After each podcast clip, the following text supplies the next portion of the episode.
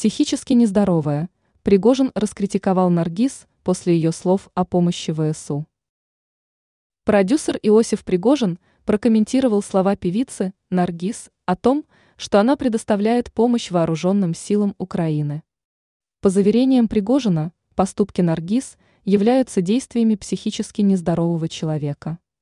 В частности, музыкальный деятель отметил, что жесты исполнительницы хита вдвоем не имеют ничего общего с человеческими, о чем рассказывает портал news.ru.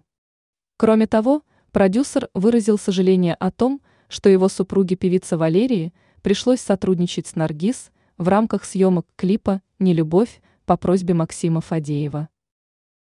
Резкая реакция. Также Пригожин раскрыл некоторые детали биографии Наргиз.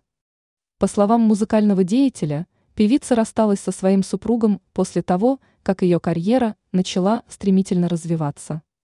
Помимо вышеуказанного, продюсер сообщил о пристрастии исполнительницы к алкоголю. Пригожин акцентировал: Наргиз пила очень много, буквально на всех своих гастролях. Сергею Лаврову приходилось ее возить.